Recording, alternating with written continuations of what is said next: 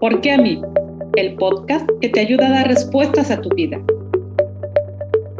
Yo soy Eduardo. Yo soy Laura. Yo soy Leti. Y juntos te acompañamos a que descubras por qué a ti.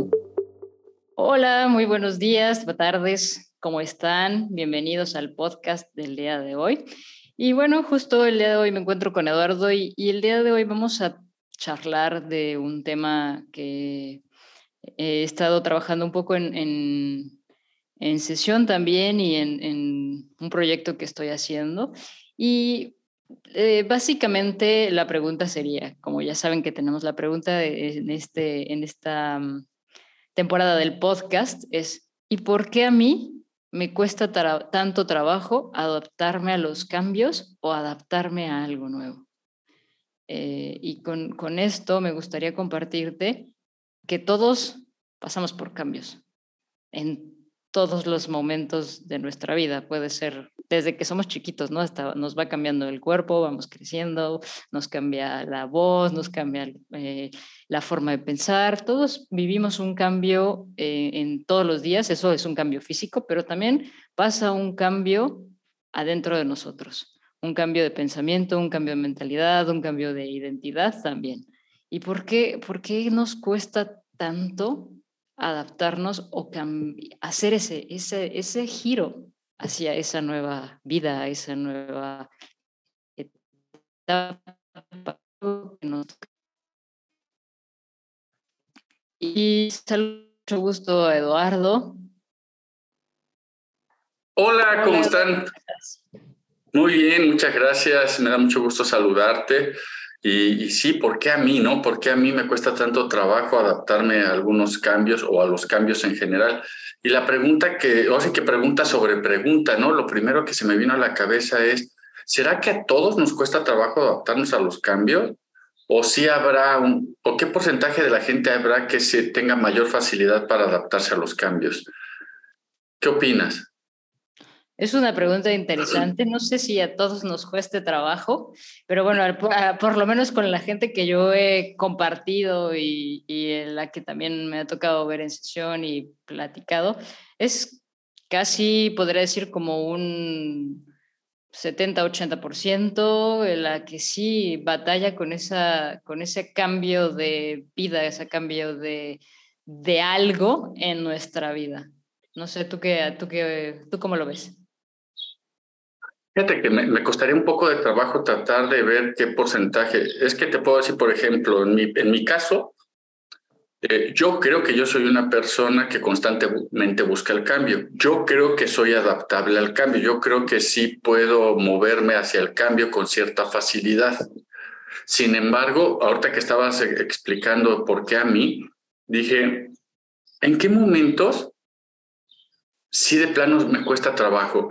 Y sí me doy cuenta ahorita reflexionando que sí hay momentos en que me cuesta trabajo el cambio, o sea, no quiero cambiar.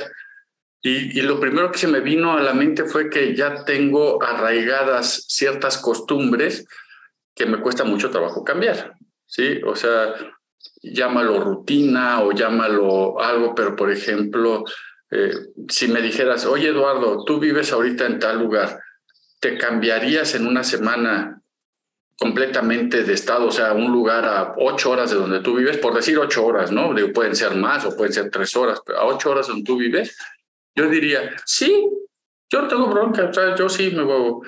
Pero si me dijeras, oye Eduardo, este, serías, eh, te adaptarías a cambiar este, la actividad que haces ahorita profesionalmente y dedicarte a otra cosa, ¡ay! ¡Ay, ay, ay, ay, ay, ay! Ahí sí me costaría mucho trabajo. No sé, no sé si tenga que ver eh, esta parte de qué tanto nos puede incomodar. O sea, como, como, como con lo que te identificas podría ser. No sé, ahorita que dijiste eso se me vino como, bueno, tú, tú eres Eduardo, has vivido en diferentes ciudades, no eres como Eduardo de Pachuca, Eduardo de México. Correcto, correcto. Y es como fácil decir, bueno, pues me voy a otra ciudad, ¿no? A ocho ajá, ajá. Eh, pero quizás como hoy estás, no sé, fue lo que se me vino, ¿eh? Identificado con la profesión, con lo que eres, con aquello que, que estás viviendo. dices, o, te presentas, hola, yo soy Eduardo y ah, soy eh, un profesional en, en, desarrollo humano. Eh, y, eso es como, ok, a ver, espérame, déjame, me quito mi máscara o mi, mi, etiqueta, por así decirlo, no máscara, mi etiqueta, y déjame, me pongo otra y me convierto, no sé, voy a decir en coach deportivo, ¿no? Sí, sí, sí. Sí, yo, yo creo que ahí, por ejemplo, ahí sí, ahí sí tendría yo bastante resistencia al cambio. Yo creo que es un punto interesante cuando, eh, digo, lo, me parece que lo acabas de separar bastante bien o identificar bastante bien, ¿no? Si son cosas cotidianas para mí, quizá me cuesta menos el cambio tendrá algunas complicaciones. Por ejemplo, esto que te digo, cambiarme de país o cambiarme de ciudad este, y todo, ah, probablemente haya pero un mínimo de resistencia, pero cambiarme de repente, decir, de ser, eh, de estar en el desarrollo personal a irme al coaching deportivo, hoy este, ah, moverme, de, moverme de eso sí me costaría bastante. ¿Será en general para todos así? Y creo que también es como mucho la, la zona de confort en la que ya hemos construido, ¿no? Es, eh, muchas veces la zona de confort para mí puede ser, eh, no sé, que todos los días me peleé con mi pareja, ¿no? Esa puede ser una zona de confort y para otra persona puede ser, eh, no sé, no, no, no dejar de hablar con su mamá o dejar de hablar con su papá todo el tiempo, ¿no? Entonces, creo que eso es una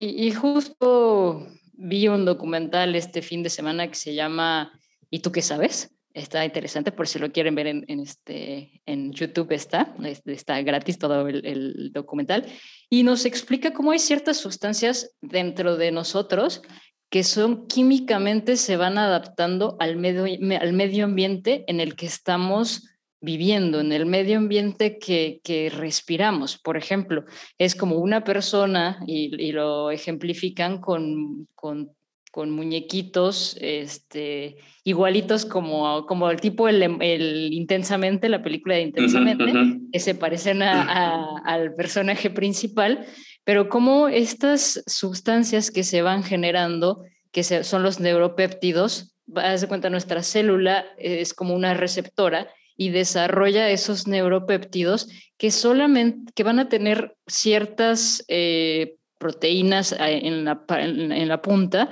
y que solamente van a, van a atrapar más de lo que es como si, como si fuera una adicción. Van a atrapar esa sustancia que les hace hacer lo mismo. Es decir, si todos los días grito, voy a atrapar todos los días esas sustancias que me hace gritar. Entonces, cuando no grite, voy a sentir ese síndrome de abstinencia que no ha gritado y que entonces voy a tener esa necesidad de gritar nuevamente para poderme sentir tranquilo y en paz. Y eso hará, y eso será un elemento que evite estar generando este cambio constante.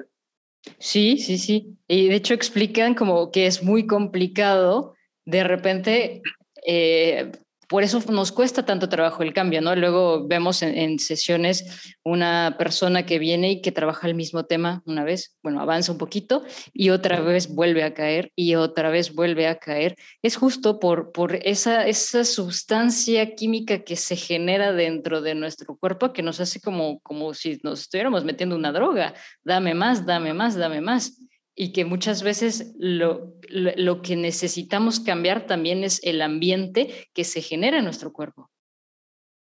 Oh, qué interesante. Entonces, por ahí tú dices que puede haber un elemento biológico, lo que hace que una persona no sea tan, eh, tan orientada a, generar cambios en su vida, o sea, sino busque cierta estabilidad porque eso le genera biológicamente, está generando ciertas sustancias que lo mantienen de alguna manera en, en una zona de confort y con cierta estabilidad. El, miedo, ¿qué tanto crees que juegue en esto de, quererme mover de un lado a otro? Porque si volviendo al cambio de, casa, ¿no? Por ejemplo, si yo si me dijeran, oye, te tienes que ir a vivir ocho horas de aquí, sí, no, o sea, y empiezo a experimentar miedo, o sea, miedo a dejar mis amigos, la casa, lo que tengo, este, el ambiente, y empiezo, y empieza a ver esta resistencia a través del miedo. ¿Crees que funcione igual por medio de ciertas sustancias que desarrollamos biológicamente? Eso sí, no sé si las desarrollamos biológicamente, pero es una realidad que el miedo es una emoción y como todas las emociones, el sufijo de emoción nos ayudan a movernos, ¿no? Este miedo nos indica, nos está indicando algo eh, y hay que voltear a ver qué nos quiere decir ese miedo. Ese miedo nos invita a hacer ese movimiento, pero a la vez nos detiene. Entonces, cómo utilizo la energía del miedo para ir hacia adelante, hacia moverme a ese cambio. Más que el, que el que yo sienta ese miedo quiere decir que hay una energía que se está moviendo y esa, esa emoción me puede ayudar a agarrar ese impulso para moverme. Así, así lo veo. Yo no sé si biológicamente tenga algo que ver, pero probablemente. Pero sí tiene sentido en cuestión del miedo como una emoción, pero para que alguien experimente miedo tiene que haber habido una experiencia previa.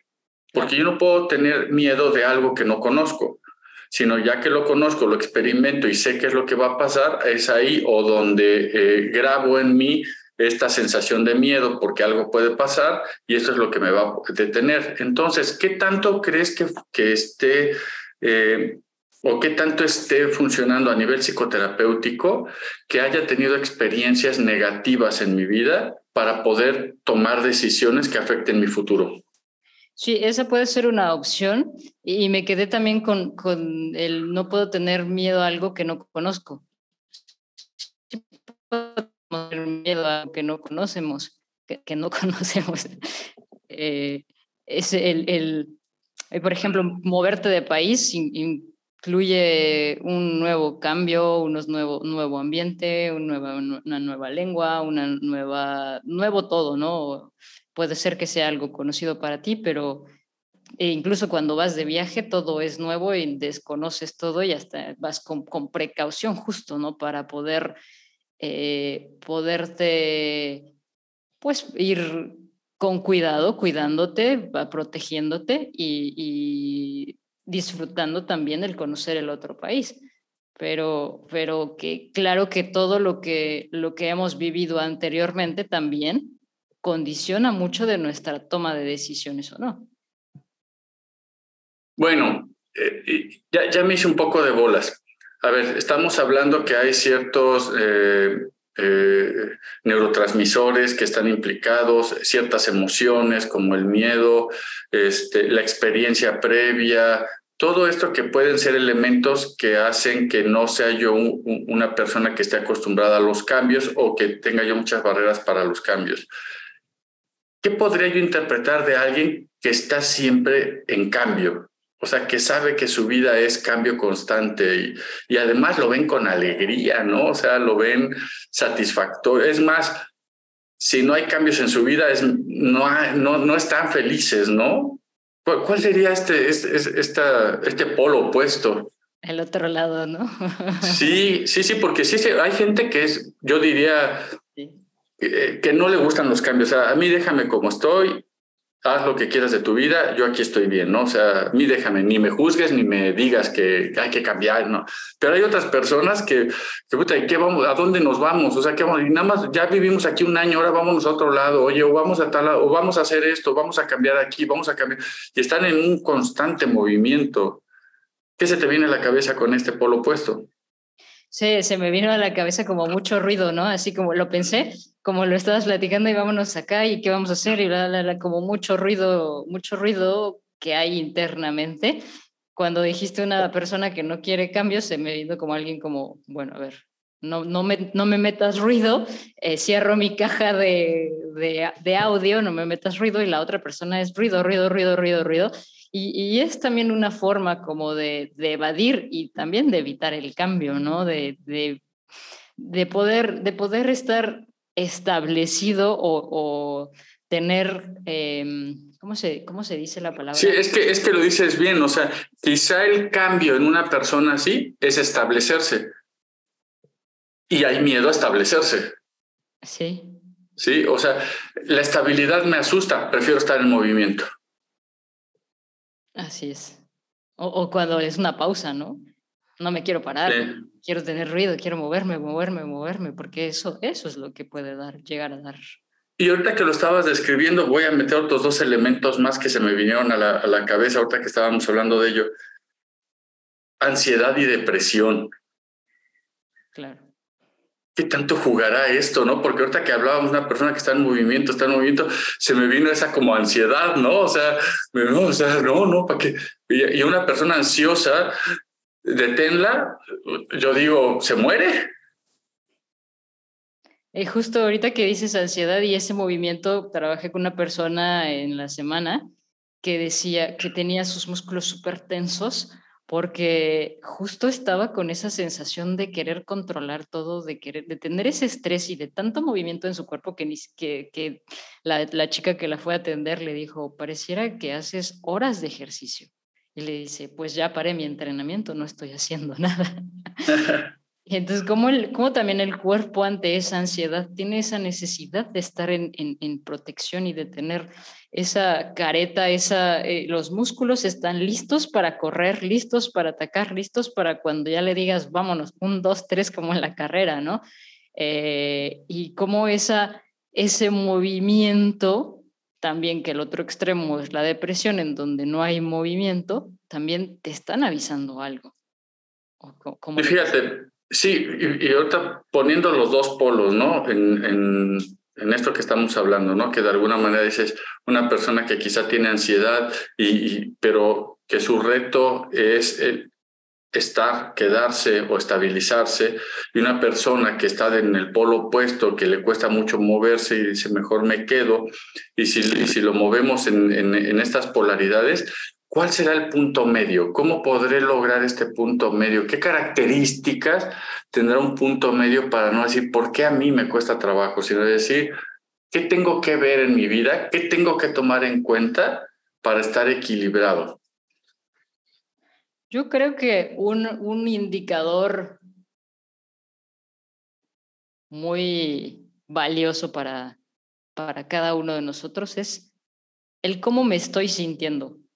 O sea, ¿cómo, cómo, cómo lo estoy viviendo? Si, si me cuesta trabajo, si siento que estoy perdiendo mi vida o siento que muchas veces es como complicado, ¿no? Es como, como, por ejemplo, la persona que no quiere cambiar va a decir, no, no, mi vida está bien así.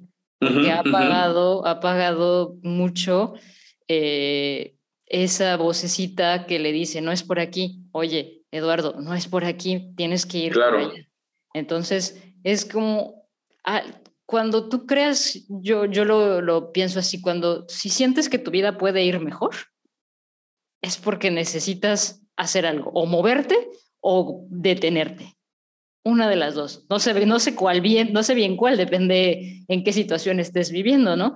Pero esta, esta, si sientes que tu vida puede ir mejor de cómo está yendo, hay ahí algo que no estás viendo y que no te estás atreviendo a cambiar, no te estás atreviendo a dar ese paso para poder eh, aventurarte al nuevo cambio. Y pueden ser cambios tan pequeñitos como dejar, como desde decir, bueno, pues me voy a hacer algo para mí, ¿no? Un, corte de cabello, a pintarme. Ejercicio. Ejercicio o decir, no, ¿sabes qué? Tengo que ponerle un alto a mi mamá porque ya se está metiendo mucho en mi relación o eh, tengo que acercarme más a mi papá porque lo he olvidado, lo he dejado lejos, ¿no?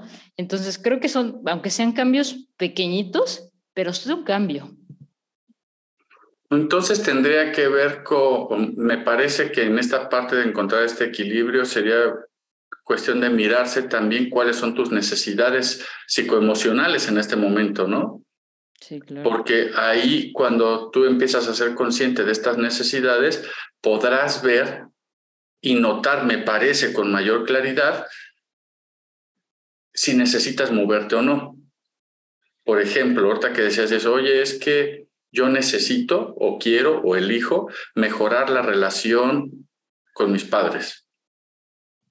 Bueno, ahí, ahí implica hacer un cambio en tu vida, porque quiere decir que vas a dejar el modelo anterior de comunicación que tenías con tus padres, porque tú quieres mejorar ese modelo de comunicación, con lo cual te tienes que mover de donde estás. Ahora, y, y lo pusiste bien así, ¿no? O sea, si tú quieres cambiar, por ejemplo, que hasta de coche, ¿no? Que digas, bueno, es que creo que me gustaría, en lugar de tener un coche como el que tengo ahorita, me gustaría tener algo, por ejemplo, un carro más grande, más nuevo. O sea, ese cambio que quieres del punto A al punto B implica que te muevas. De dónde estás. ¿Por qué? Porque a lo mejor tienes que ahorrar, porque a lo mejor, deja, a lo mejor tienes dinero, pero a lo mejor pues tienes que ir a ver los carros o tienes que hacer algo, pero te tienes que mover del lugar de donde estás, ¿no? Y eso implica de alguna manera eh, este, moverte hacia este cambio. Pero me parece, de acuerdo a lo que estamos viendo, que el punto medio yo lo dejaría como cuáles son tus necesidades psicoemocionales en este momento y a partir de ahí vas a ver que quizá es más fácil generar ese cambio en tu vida. Y que muchas veces, ah, eh, ahorita que dices ese cambio de mover, irte a buscar el coche, que muchas veces ese movimiento puede estar también en quedarte en silencio. Sí. Que, que muchas veces es como creemos que el cambio es hacia afuera, a veces puede ser, pero a veces vienen cambios hacia adentro. ¿Qué, qué en la mañana estaba viendo las redes sociales y me salió el video de Jim Carrey, que quizás eh, ya muchos lo hayan visto, en que decía que la, depresión, ¿no? La depresión es diciéndote tu cuerpo, en, inglés, eh, eh, que se ha cansado de llevar ese personaje del que tú has estado tratando de ser, el que has estado actuando todo este tiempo. Tu cuerpo ya se cansó de ser esa persona y entonces hay una necesidad tuya, hay una emoción donde dices, ya no me siento bien siendo esa persona que estoy siendo. Entonces, cuando llega la depresión, ¿qué pasa? Y lo, explicaba en inglés, ¿no? Depress. O sea, hundirte, quitarte de esa presión. Quitarte de esa presión de estar todo el tiempo siendo ese personaje comprado que eres. Y cuando te, te quitas esa, esa carga de, de, ese, de ese personaje, es que puedes empezar a hacer una vida más, más en, en armonía contigo. Es un profundo, dice deep rest, un profundo descanso a, a, ese personaje que has creído que eres. Y desde ahí viene el a ver interiormente. Y, y, eso a mí me suena como algo no tan sencillo de poderlo hacer. Al menos no tan sencillo eh, sin acompañamiento, ¿no? Yo creo que, que se vale de alguna manera cuando quieres hacer este tipo de cambios profundos, porque algo, yo he estado trabajando, sí, yo creo que casualmente, digo que no hay casualidades, pero casualmente he estado trabajando con algunos chicos entre 17 y 25 años con una particularidad muy interesante. No les gusta la presión. Y aquí me suena un poquito a lo que dices, ¿no? Porque cuando hay, muchos que le llaman la generación de cristal, que no, que esta generación de cristal son muy sensibles y no les gusta la presión. Y, y, fíjate que me ha llevado, yo sé que te gusta también el tema de la filosofía y me ha llevado a filosofar un poco. ¿Por qué tenemos que estar viviendo con metas? Fíjate nada más lo que estoy diciendo, ¿no? O sea, porque yo lo que identifique como patrón en este grupo de cuatro personas es que las metas les estresan. Y entonces yo me puse a pensar, porque me gusta estar pensando en esa parte filosófica, dije, qué característica tan interesante les estresan las metas. Y yo dije, ¿en qué momento creímos nosotros los seres humanos que lo mejor son las metas? Y hay gente que me va a debatir mucho, ¿no? Ahorita va a decir, no, es que sin metas no avanzas. ¿Quién dice? ¿Y quién dice que es un avance? ¿Y por qué tengo que avanzar hacia allá? ¿Y por qué tengo que cumplir con ese avance que la sociedad me, me está imponiendo? ¿Por qué tengo que ir hacia esa presión? Y por ejemplo, lo veo con deportistas de, de, nivel profesional, por ejemplo, tú que conoces de CrossFit, Hayley Adams, ¿te suena? Sí, sí. ¿Supiste, viste el comunicado que puso? Sí, que, dijo, estaba demasiado presionada por seguir subiendo su ranking en la tabla, que estaba como afectando su salud mental. 25 años tiene la chica, 23, no me acuerdo. 23, 25 años. Cumple otra vez con lo que te estoy diciendo, ¿no? Espérame, ¿por qué? O sea, una atleta de alto rendimiento de repente dice, no más presión. y, y entonces yo creo que viene una época donde rompemos con ese paradigma, ¿no? Yo, por ejemplo, yo tengo 50 años, soy ingeniero industrial de formación y lo primero que me enseñan como ingeniero para generar el, cambio de un, insumo a un producto terminado es tener ciertos procesos, ciertas metas, ciertos objetivos para lograrlo.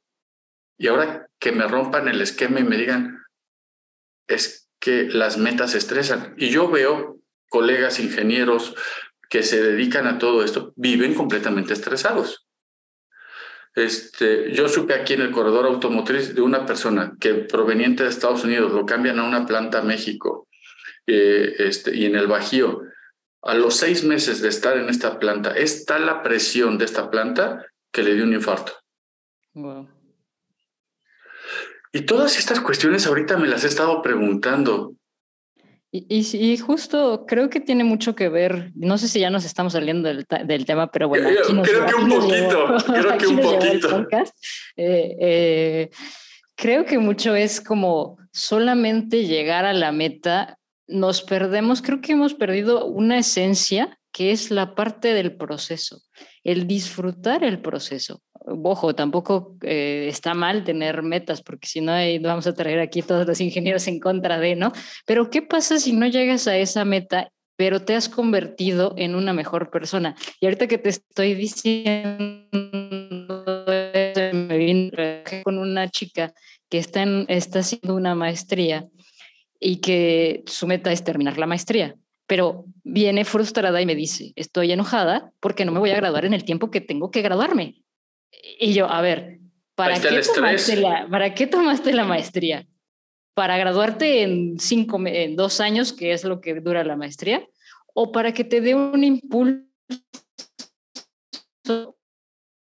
para que puedas tomar cosas nuevas, eh, aprender lo que necesitas aprender, que te ayude a generar ideas para tus, para tus proyectos? Sí, eso, pero no me voy a graduar con mi, con mi generación. Entonces es como, o, a ver, te estás olvidando de ver todo lo que sí hay, pero porque no estás alcanzando ese puntito que lo vas a alcanzar un mes después, estás frustrándote tanto que, que, que te genera tanto estrés.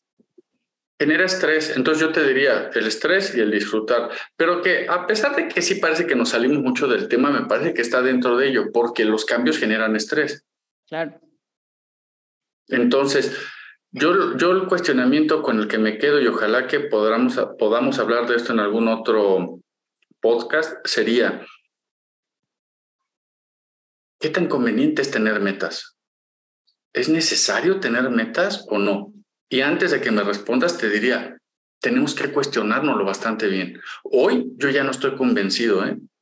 No, y, bueno, a lo mejor eh, me voy a adelantar al podcast eh, que viene, pero justo es un proceso que yo viví durante dos años, donde cuando llegué a este país y decir, pues no tengo una meta, no estoy generando, no estoy siendo productiva. Y te generó estrés. Claro, claro, me estaba peleando conmigo misma. Y entonces eso fue como, a ver, ¿quién dijo que tengo que ser productiva todo el tiempo? bájale dos rayitas a tu, a tu, a tu nivel de estrés. Y, y por qué tengo que estar haciendo algo si hoy la vida me da la oportunidad de poder estar conmigo, disfrutando, viendo otras cosas que antes no había podido haber visto si no estuviera en este momento. Pero obviamente ahorita te lo platico así como que ya pasó, ¿no? Pero en su momento era estresante, noches de decir, no, pero es, pero es, es cultural. Claro. Es cultural completamente. O sea, toda nuestra cultura capitalista nos ha, nos ha enseñado a tener metas. Hoy, hoy yo sí me cuestiono seriamente este tema. Y, y sabes que ahorita que dices cultural, algo que, que eh, yo pude ver es, en México trabajamos 48 horas, y a veces... Por ley. Trabajamos todo el tiempo. Ajá. Y cuando llego aquí a Marruecos, trabajan un poco menos, 44, pero la gente, de verdad, o sea, es como, termino mi hora de trabajo y ya me voy. Ya no me ofusco más por el trabajo, se acabó y me voy a casa es como, sí es parte de mi vida, pero tampoco es mi vida. Y siento que, bueno, al menos yo lo vivía en México, quizás es por la educación que, que, tuve, es que mi vida era el trabajo. No, el, no es como, no, eso son parte de, pero estaba casi todos los días trabajaba eh, y pensando qué más voy a hacer, qué más voy a hacer, qué más voy a hacer, qué, qué sigue, hacia dónde voy, cómo me muevo. Y es parte de, de también cómo vamos creciendo. Pues sí, pero bueno, este tema da para mucho más. Yo les quiero agradecer. Este, esperemos que el próximo podcast esté igual de interesante. Creo que ya se dieron cuenta, Laura, a mí, a Leti, siempre nos apasionan todos estos, temas. Y yo sí te dejaría ahí de tarea, si quieres poner ahí en los comentarios, ¿qué, qué opinas? ¿Debemos de tener metas o no? Yo hoy te puedo decir que yo ya no estoy convencido del tema de las metas. No sé de qué. No me pregunten. Entonces, vamos a vivir sin metas. No tengo idea en este momento. Lo que sí puedo ver es que esta nueva generación que viene de, chavos de entre 15 y 25 años, yo sí te puedo decir que muchos de ellos ya no están dispuestos a vivir en el estrés. Y cuando me doy cuenta digo, wow, puede ser que no sea tan malo, ¿no? Pero bueno, hay que, hay que ver todo esto porque sí tiene que ver con los cambios. Todos los cambios generan estrés y hay que ver y aprender de esto. Creo que yo estoy tratando de cambiar este paradigma y pues bueno, estamos en ello. Muchas gracias, nos vemos la próxima semana. Y que justo dices, tiene que ver con este cambio de generación, ¿no? Es un cambio importante para todas las empresas, para todos los, los, los todo el mundo lo que estamos viviendo, se viene un cambio, me parece muy, muy importante por lo que, lo que acabas de decir. O sea, es como, ya no puedo con, con tanta presión ahora. ¿Qué, ¿Qué puedo hacer para seguir contribuyendo, para poder seguir generando, pero sin, esta, sin este estrés, sin esta presión? Así que interesante el tema que tuvimos el día de hoy. Eh, esperemos que el siguiente tema también sea muy interesante. Si te gustó el tema, eh, ya sabes, compártenos, síguenos en nuestras redes sociales y te vemos en el siguiente capítulo. Esperemos que ya Leti pueda estar con nosotros. Está bien, solamente que ha estado un poco ocupada eh, y no, no, no, ha estado con nosotros, pero aquí estamos Eduardo y yo y la próxima ya nos acompañará Leti. Muchísimas gracias. Comparte este podcast, dale like también para que llegue a más personas y nos vemos en el siguiente capítulo. Muchas gracias. Gracias, saludos.